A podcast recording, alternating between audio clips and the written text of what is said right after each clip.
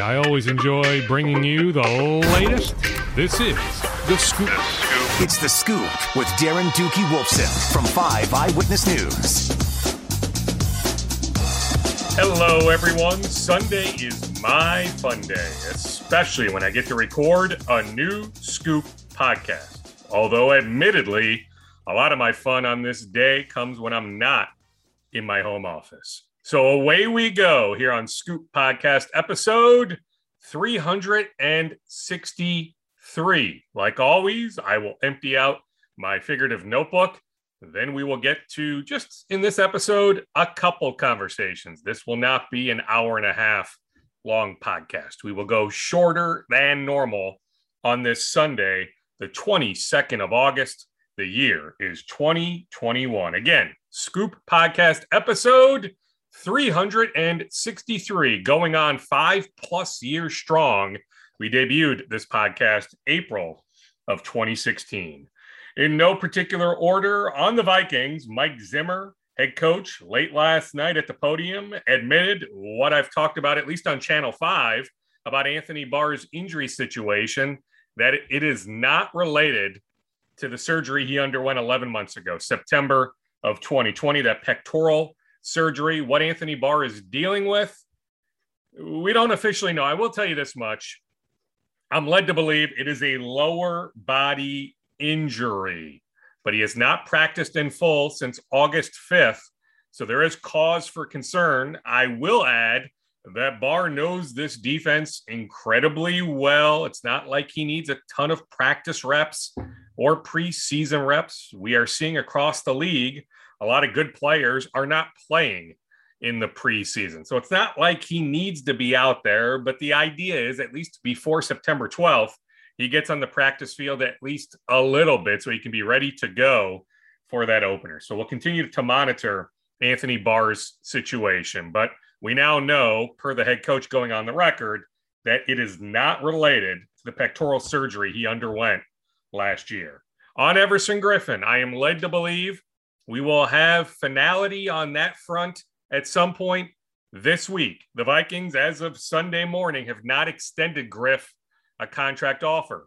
That could come soon, or that may not come at all. I am told last week he looked, quote, explosive in his workout.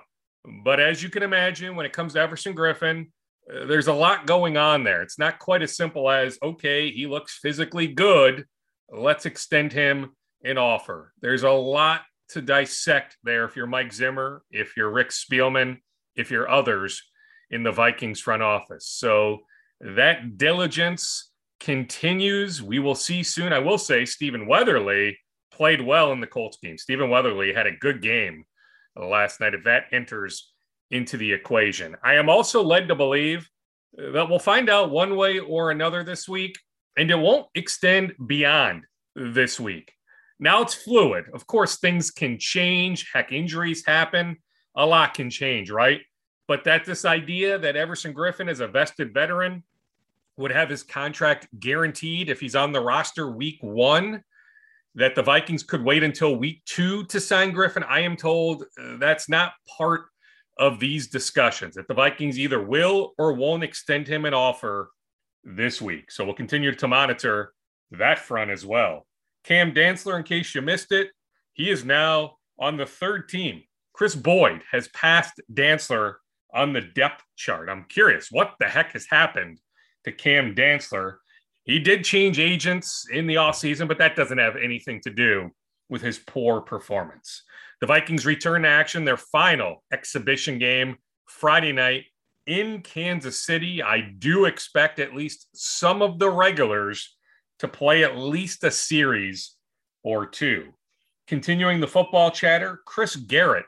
He's been on the Scoop podcast before. I was fortunate enough to tell his fascinating story on Channel 5 a few years ago. From Milwaukee, was a big time high school recruit, didn't have the grades, has overcome a lot in his life. He was a seventh round draft pick, so he ends up at Concordia St. Paul. He was a seventh round draft pick of the Los Angeles Rams. Well, last night in their exhibition game against the Raiders, he had a sack. He forced a fumble. The vibe, the buzz from Rams camp is Garrett has been good. yeah, maybe it's a seventh rounder. He's destined for the practice squad, not the 53 man roster, but he has been impressive. Really good young man. I am happy for Chris Garrett. I wasn't sure he would get drafted. He did not perform up to his capabilities in early April at Gopher Pro Day, but the Rams saw something. Like they watched the tape. I mean, he dominated D2. He was a sack master in D2. Yeah, undersized. There are some hurdles there, but the athleticism is there, the desire, uh, the want, all that is there. So definitely rooting for Chris Garrett. 10 days to go before Gophers, Ohio State on campus. If Chris Autman Bell plays, now maybe he can be a decoy, but like, don't expect the old Autman Bell. Uh, the treatment on the ankle is happening as often as it can happen.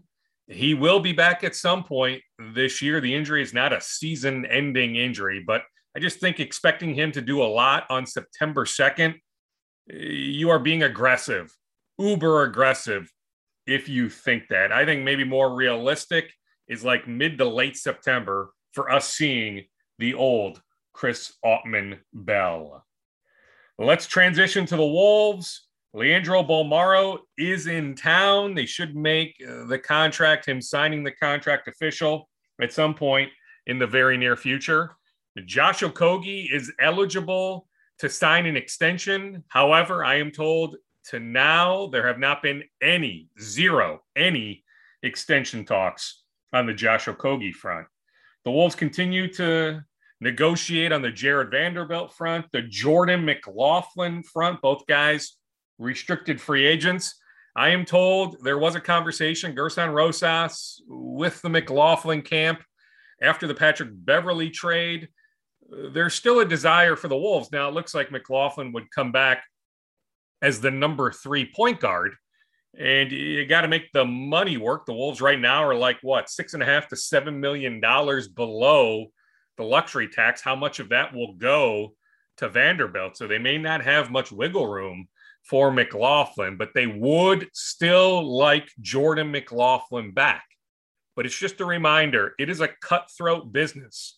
A reminder, something I talked about a few weeks ago the first minute that free agency started, the first meeting the Wolves had in Los Angeles when free agency started earlier this month, Rosas, Finch, other members of the front office, was with Jordan McLaughlin. They expressed a strong desire then to Jordan hey, we're ready to hand you more of the keys to the offense. We really, really value you. We want you back so badly. Then the Wolves make the Patrick Beverley trade. It's not like Beverley was on their radar in early August. I mean, that's just another reminder of how fluid things can be. But like everything changed, right? They bring in Beverley. He is now the number two. Now he can play off the ball but Jordan McLaughlin, we just we wonder how he fits in. I know the Blazers have some interest, the Pacers have some interest, but I just don't know if there's a pathway to him landing on another roster. So I just I feel bad for McLaughlin for what the Wolves sold him in early August to now, you know, 20 days later, how much has changed. But I'm on record. The Beverley trade is one I would have made. I like the move. We'll get to Beverley's trainer in just a few minutes. I did see Beverley tweet this morning. It looks like he will be wearing number 22. KG is his guy, but he's not wearing 21. So it looks like he will wear 22. The trade came together really, really fast. So it came together, you know, last Sunday night into Monday. Well, last Sunday night was when the Clippers Grizzlies trade was announced. And then Rosas got involved soon thereafter, maybe late Sunday night into Monday. By Tuesday morning, the tweets were out that the Wolves and Grizzlies have agreed to this trade. Well, the trade hasn't been announced yet. Bobby Marks, my guy, he was on the last Scoop podcast. I texted with Bobby. Bobby said this is Memphis holding up the trade. They are looking at another transaction. And so, uh, bottom line is Memphis is holding up the official announcement. Patrick Beverley is going to be a Minnesota Timberwolf. Now, Memphis did end up with Daniel Oturu in that trade. It does look like Oturu is going to land elsewhere. He does have guaranteed money for next season, so that's a good thing. The Spurs and the Celtics are among teams interested in acquiring Daniel Oturu. But again, signs point to him not sticking on the Memphis Grizzlies. On the Twins, I'm trying to think, is there anything else on the Wolves? I don't have an update on the number three assistant. I texted somebody this morning, but no text back as of me recording this right now. If I get some new info, I'll tweet it. Shameless plug my Twitter, D Wolfson, KSTP.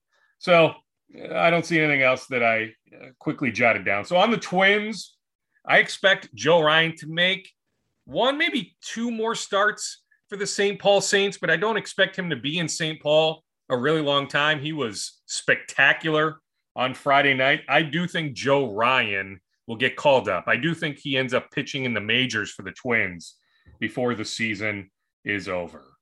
Matt Canterino, one of the Twins' top pitching prospects, back on the injured list at high A Cedar Rapids. I'm told it is just tendonitis. Admittedly, he is frustrated.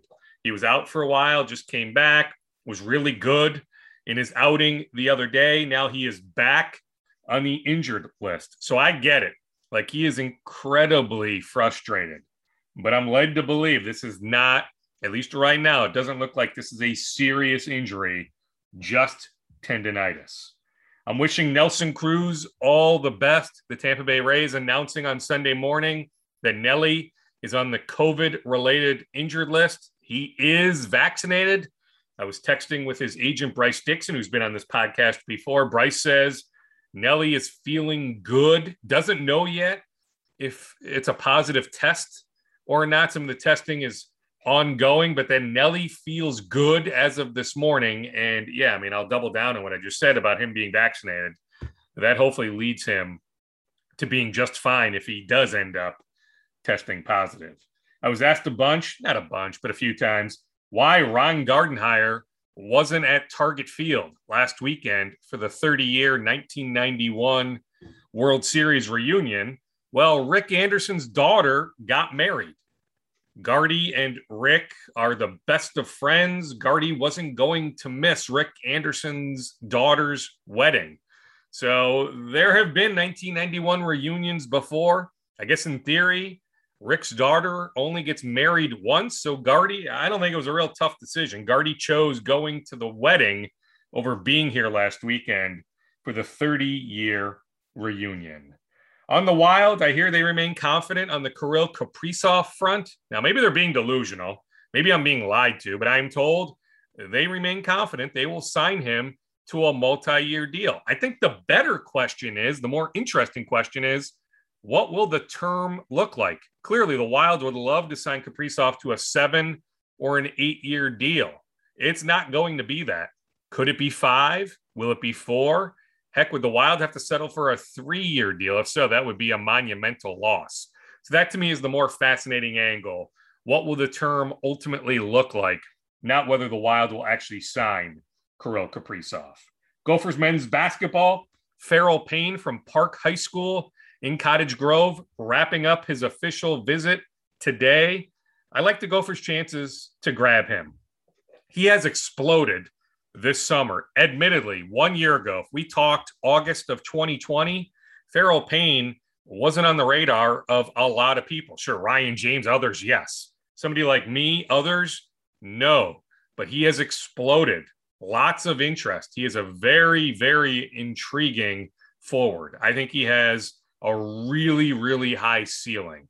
He's got lots of potential. I think the Gophers can get him. I think the Gophers can add Pharrel Payne to their 2022 recruiting class. But anyway, his official visit wrapping up later today.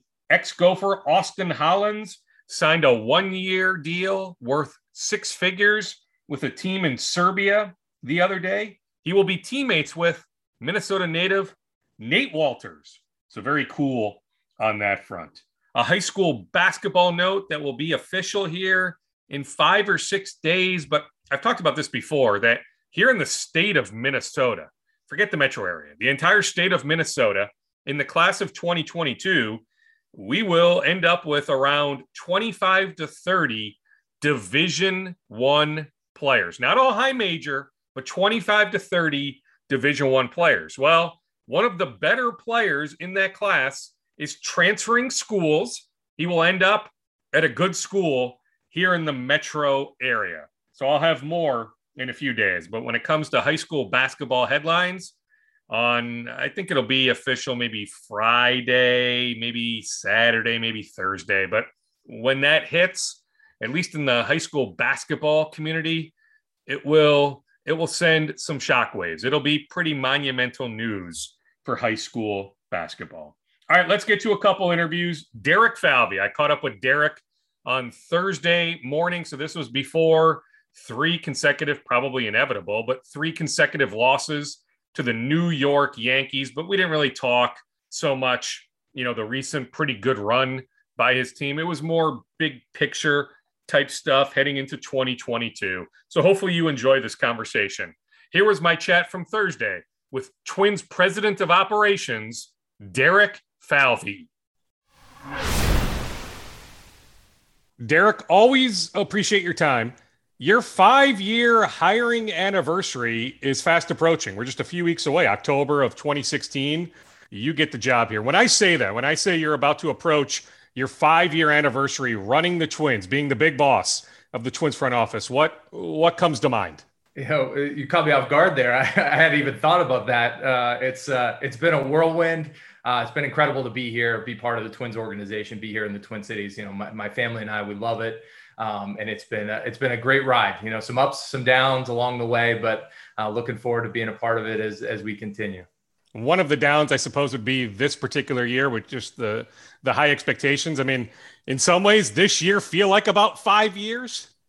yeah, this alone, really the last 12 to 18 months, and this is true for everybody in the world, I feel like has felt like five years uh, all by itself. So certainly, yes. So you know, we're, we're not where we want to be in August, but I'm I'm really happy with some of the young players and how we're playing of late, and and just trying to build because you don't want to get caught in the middle. You know, we want to try and focus on how we can continue to make this thing better uh, as we go forward. Anything about this year not surprise you?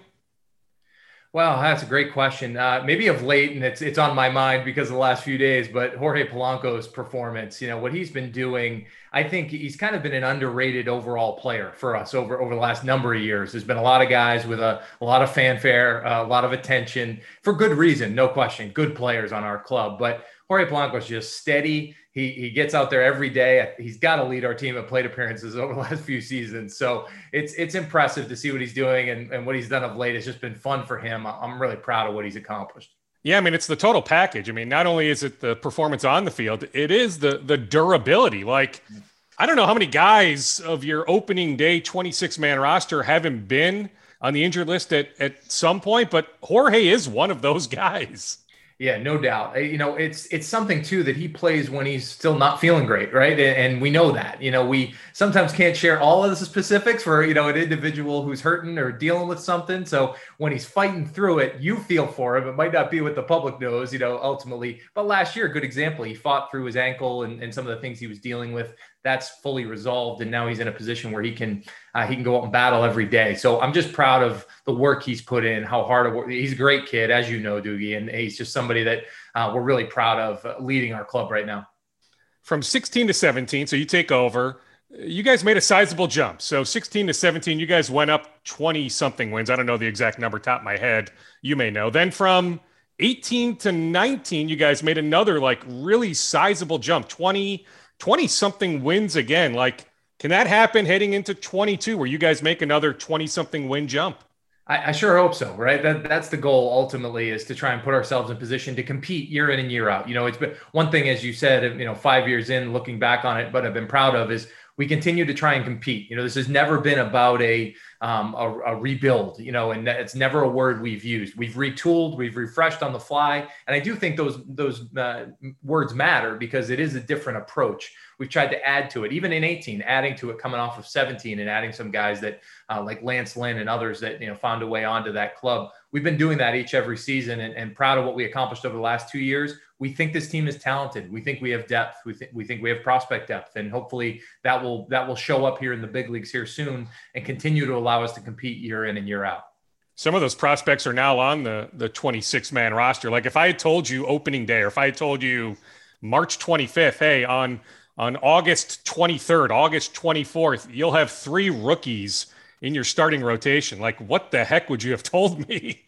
Well, I probably at that moment would have said, uh oh, we've had some injuries and some things not go our way, just because you know, one of the best predictors of team performance in any given year, if you knew it at the end of the year, is health, right? If you could just stay healthy through a year, it really helps you uh, in any given year. And we've experienced that at different junctures for sure. But hey, at the same time, those guys have really stepped up. I, you know, the, the month of August for us has been a good month. We've played good baseball, uh, really even going back to the to to about the All Star break in aggregate. So I feel like our group is is maturing. They're getting better. You're seeing young players get the experience uh, that helps them, guys that are ready to take the ball, whether it's Bailey Ober or Griffin Jax or Charlie Barnes or some guys that have stepped up on the other side of the ball too. It's just been fun to see those guys mature. Ober in particular, like what what pleases you about him? You know, as much as anything, getting him healthy and having him pitch, you know, taking the ball every five to six days, you know, along the way here, uh, because as we know, and we've talked about it a lot, you know, he's had some history with with injuries, and he hasn't been able to build the volume of innings and pitches that that he's been able to build. He did a great job last year, you know, down in our facility, worked with our training staff, our medical group, even during a COVID year to try and make sure that he was as healthy as possible. Uh, and ultimately, he's he's put himself on the map. He's always performed at every level. The performance speaks for itself in the minor leagues.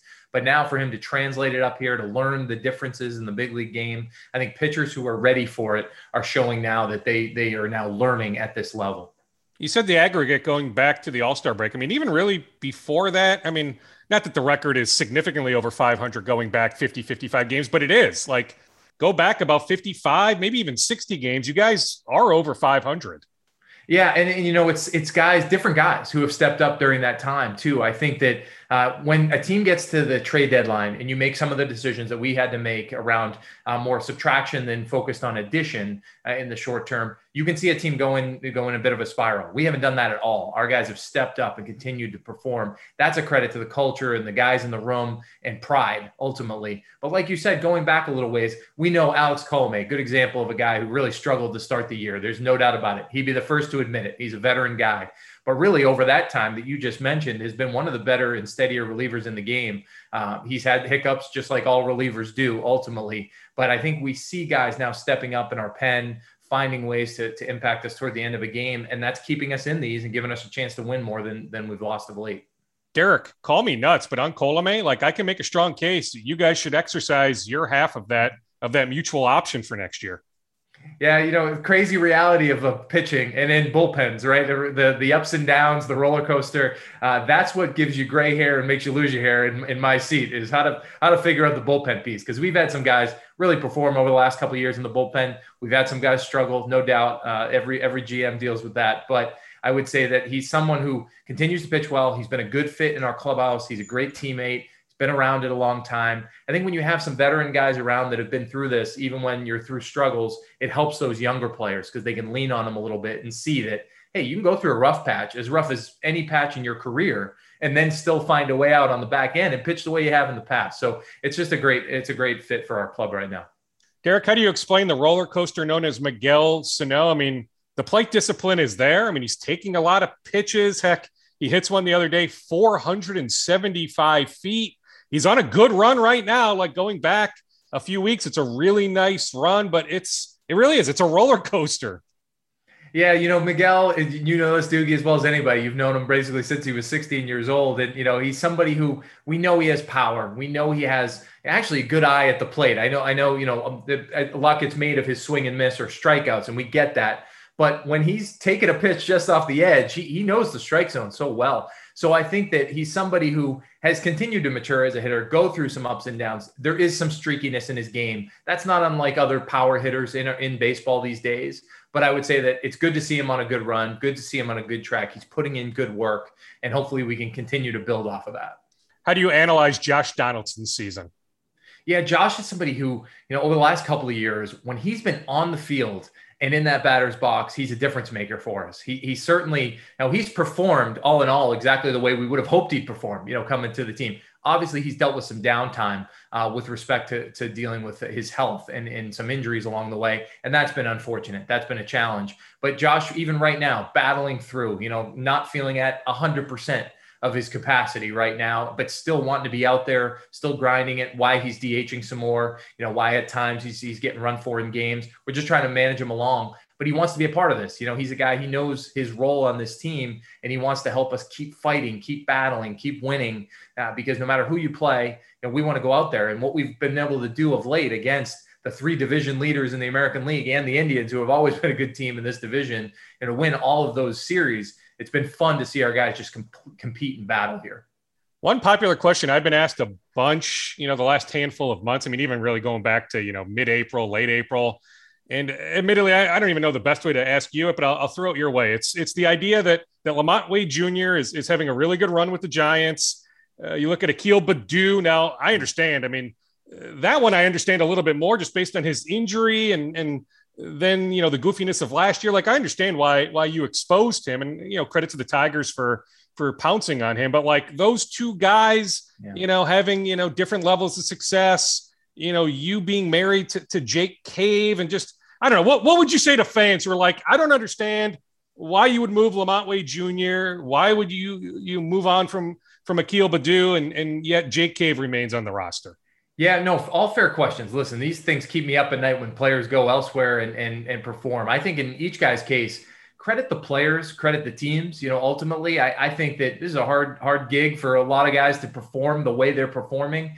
LaMonte's got out there to San Francisco. He's made some real adjustments. You know, I, I got a chance to see some of his video. He's got better, and like good for you know him for for LaMonte. I am proud of him. I wish we could have done it here. Certainly, roster decisions for us as we thought about the depth of our roster and where guys could play and what fit us. And one of those deals, certainly, I'm, I'm happy for LaMonte. Wish he was doing it here, certainly. And then in Akil's case, you know, you said it. You know, he's coming out of A ball and, and a Rule Five pick. Uh, those are not common to, to turn down that path, but trust me, every time he's up in the box, I wish he was on our side of the uh, of the field. So we'll keep grinding, we'll keep working, try and continue to make our, our process better around uh, our players, and and then hopefully find a way to get those guys performing on our side as well when they come back uh, in trades. I mean, is it just a reminder how hard your job is? Like, find me a front office that even bats, you know, 750 or 800. Like, we can look at at you know the teams with the best records right now, Derek, and point to you know comparable examples. That just what you do is incredibly hard.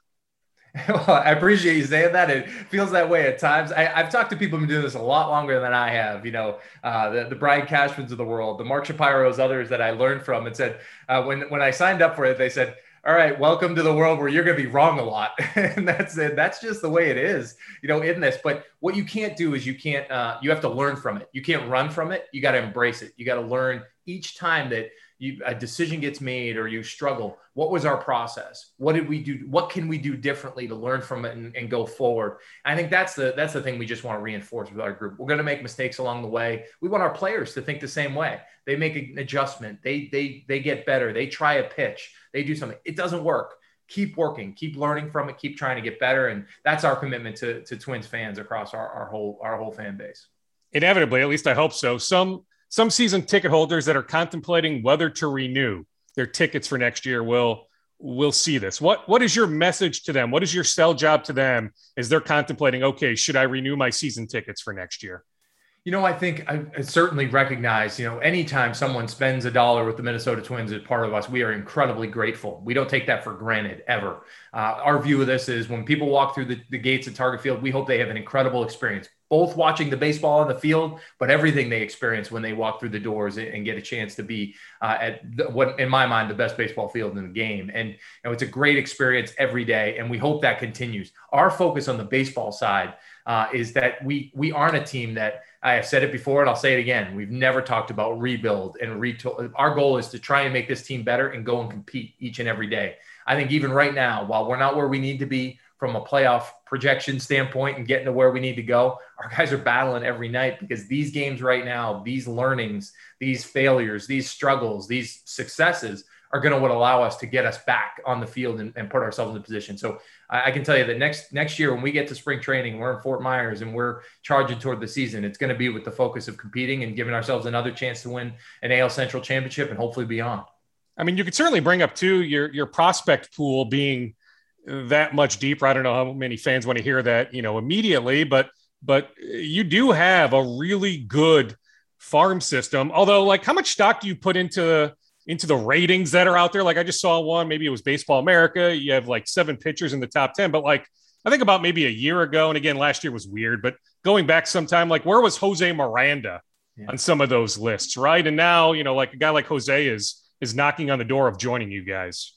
Yeah, you're right. You're 100% right. You know, I, we look at those lists. Certainly, the public stuff is really helpful to try and get a gauge of other clubs. Sometimes it gives you some insight into some players of other teams but we know our players internally a little better, where they stack up, what they're working on. Uh, I am excited about the growth and development of our, our, our, our, staff in general and everything we have around pitching in the minor leagues. You know, last year was a tough year. We lost a year of development for a lot of guys we would have thought would have been double A, triple A types that would have put themselves really on the radar for this year we, are being thoughtful and patient with those guys to make sure that they're as ready as possible when they hit the big league level. Because uh, the last thing you want is too much shuttling back and forth. So our view of, of our our prospect depth, and particularly after the deadline, know, acquiring guys like Austin Martin, Simeon Wood Richardson, Joe Ryan, Drew Strotman, all these guys at the upper levels of the minor leagues, we felt like those guys fit our uh, our group of young players, our, our contention timeline, you know, what we're trying to do to try and compete each year. Uh, that was kind of threading the needle, so to speak, to get guys that we think could be in the big league sooner rather than later and not focused on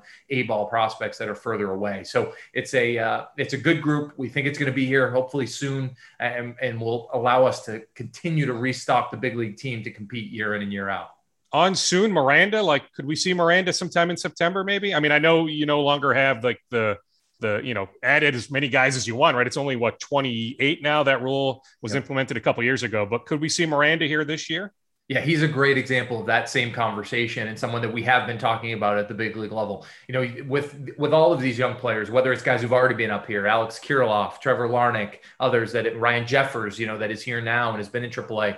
A lot of these guys were kind of coming together. Jose a little bit behind that and, and is now joining that group we feel like that we what we want to do is make sure as best we can uh, that when players get to the big leagues, they're as ready and prepared for it as possible. Uh, and performance is one side of that. Certainly, Jose, Jose's done everything we could have asked of him on the field from a performance standpoint. But you want to make sure all the little things, you know, the base running and understanding the defensive alignments and things like that because it's the game gets faster in the big leagues. We all know it. That third deck changes everyone's mindset. And so I think that Jose is, is close to ready, someone that we're investing in. I talked to Paul Molitor actually when he went through uh, a couple weeks back and saw him and thought about a lot of those little details, you know, that he's trying to help him with, that Toby Gardenhire is trying to help him with. So uh, when he gets here, we're hoping he's really going to impact us and, and, and show what he can do, which he's already done in the minor leagues. I mean, is Larnach a good example of just everything you just said that just it's a reminder how hard it is to hit a major league fastball, a major league slider.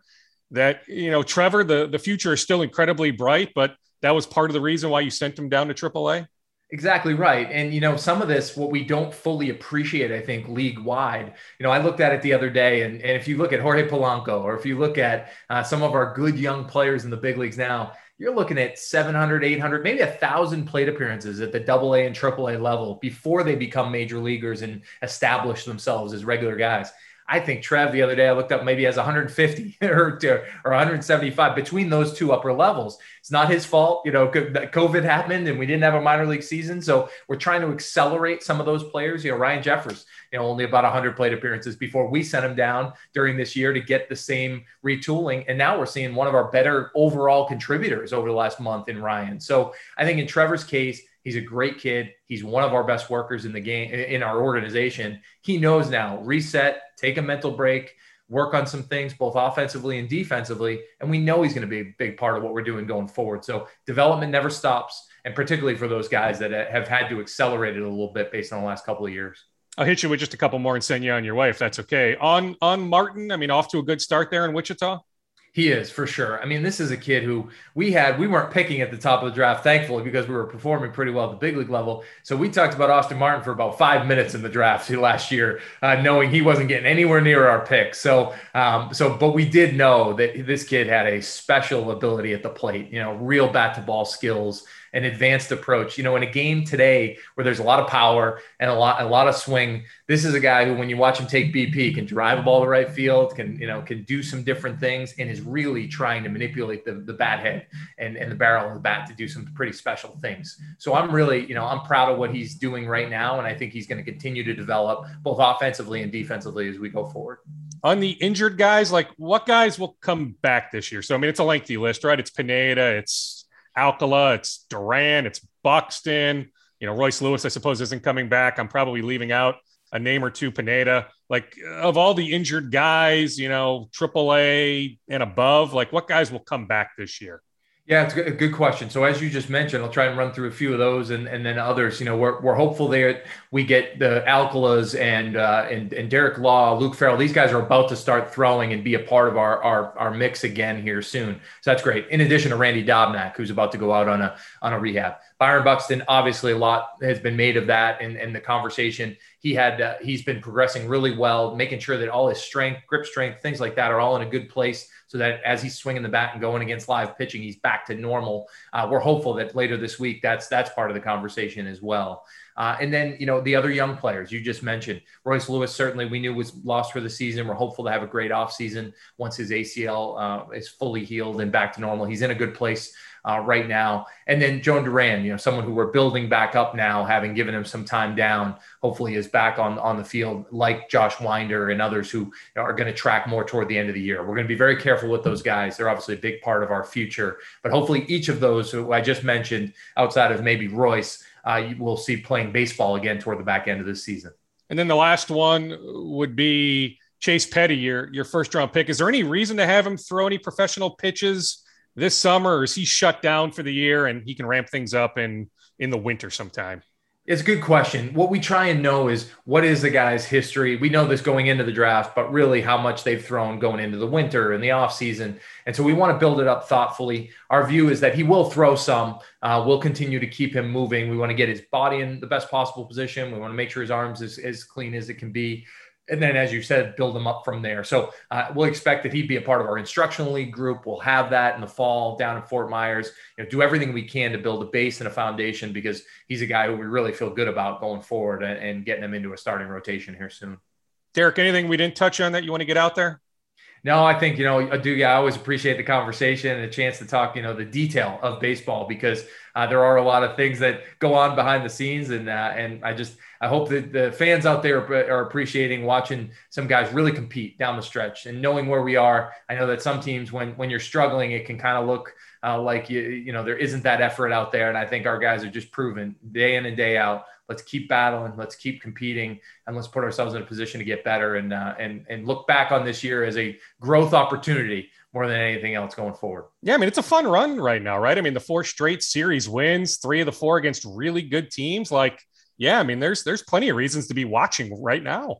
Absolutely. We're not going to back down from a challenge, and you're going to see some guys really perform. And hopefully, as you just mentioned, some of our young guys and prospects and others are a big part of the September roster uh, that can help us as we go forward.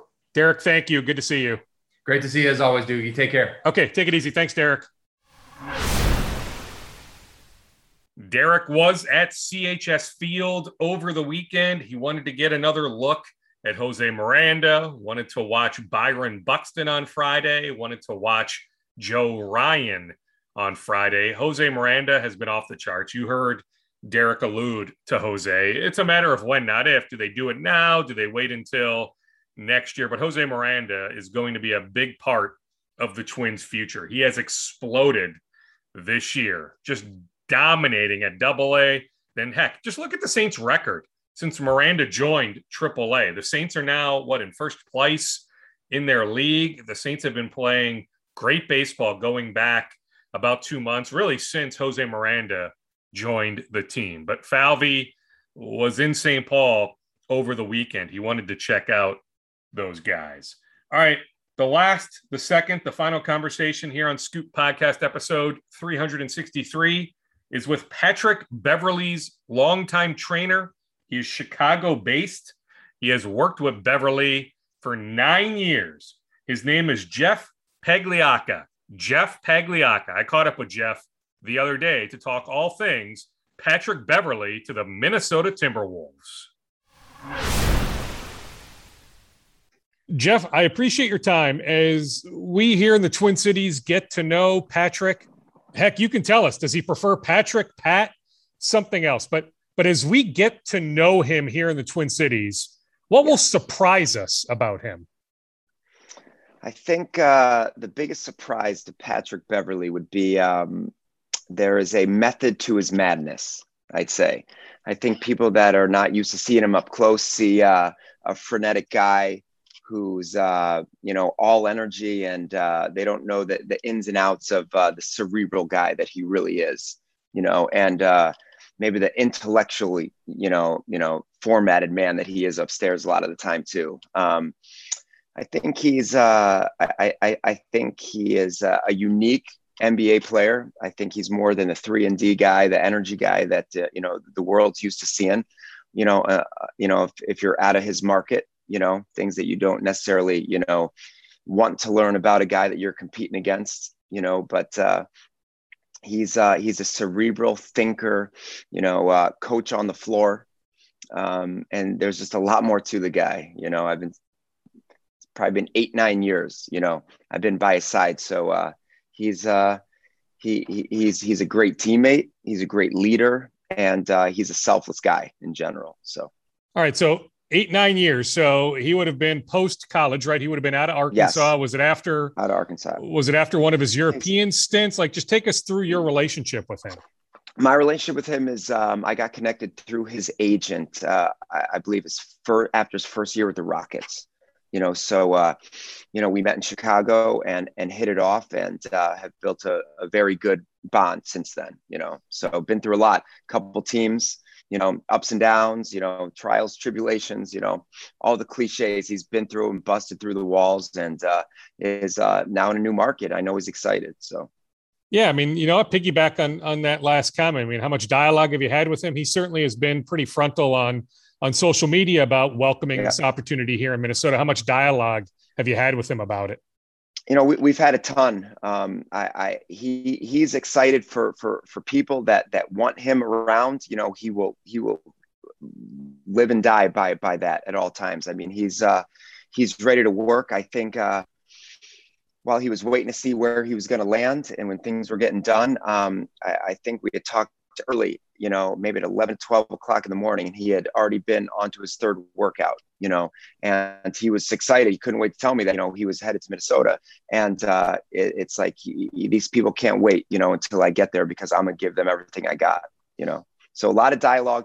He's excited, you know, is excited to be around the young guys. You know, he's he's great with young guys. He's a great mentor. He's great in the locker room.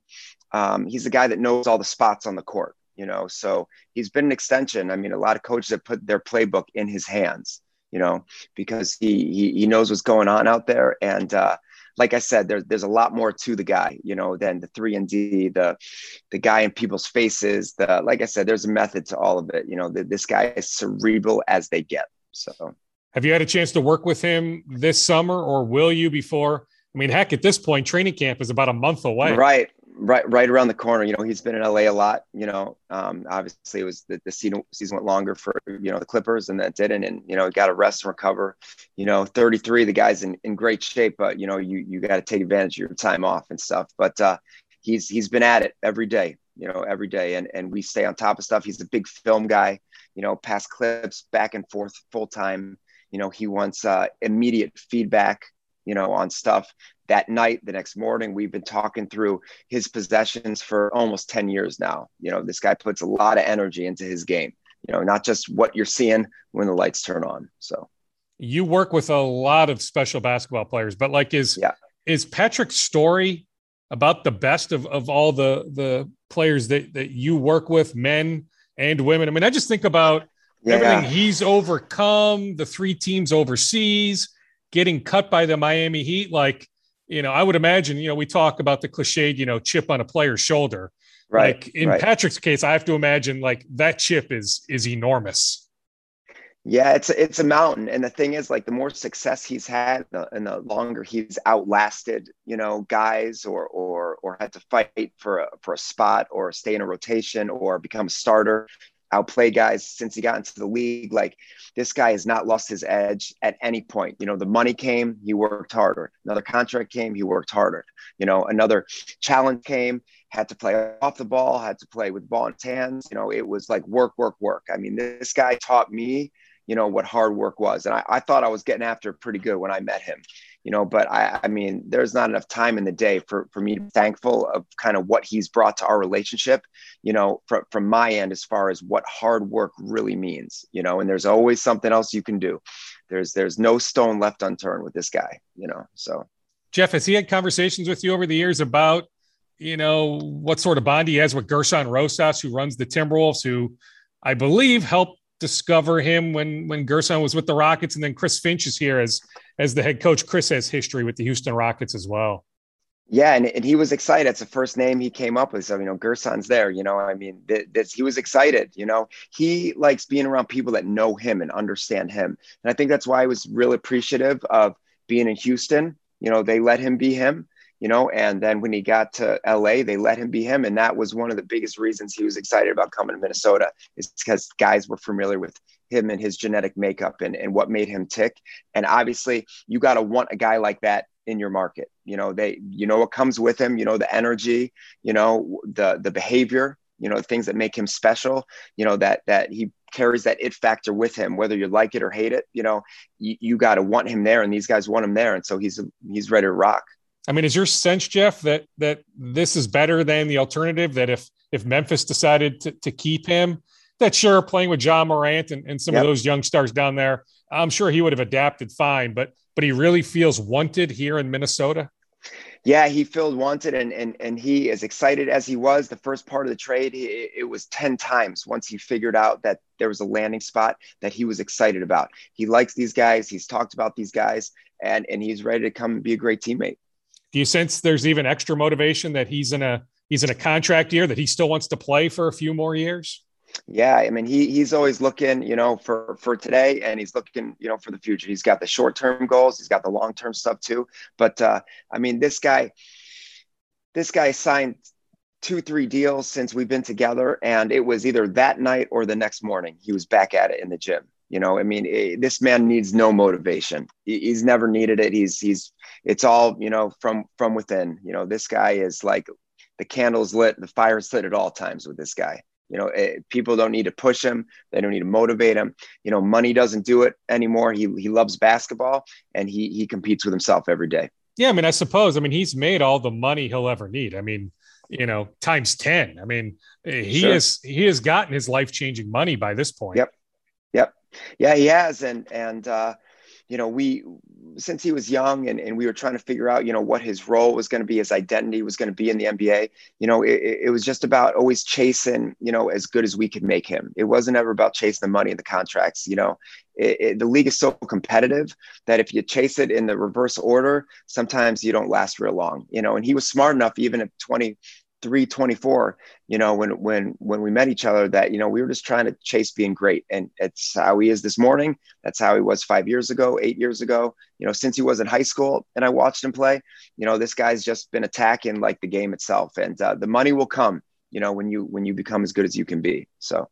Jeff what do you now know about patrick that you didn't know when when you guys did connect it you know when he was 23 24 well i'll tell you you know the guy's grown up you know, by a mile. You know, um, you know, you you you live and learn. You know, you you mature, you become a better pro.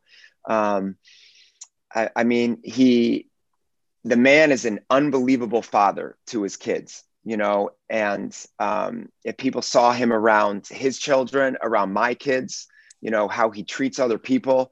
I mean, he he's got a huge heart, and uh, it, it, he's a generous guy and there's just so much more to this guy. So whenever I get the opportunity to talk about him, you know, um, it's uh, it's his professionalism and him as a person and how he treats other people um, and, and how he is a father is uh, is when I'm the most prideful, you know. So but he's got some bulldog to him too, right? I mean, at sometimes it, you yeah, know, n- second it, it can even be over the top. But you know what? Like a team like the Wolves, they probably need some of that edginess. Yeah, yeah, they they they need it, and I think you've got hungry guys there already. And this guy will like uh, cultivate the madness. You know, he'll he'll find ways to make sure guys pick their spots, and uh, and obviously he uh, he goes to where he goes when it's time to play you know i mean he goes to a different world you know as far as his competitive nature. And it's he would not be in the nba you know without that. That's what got him here.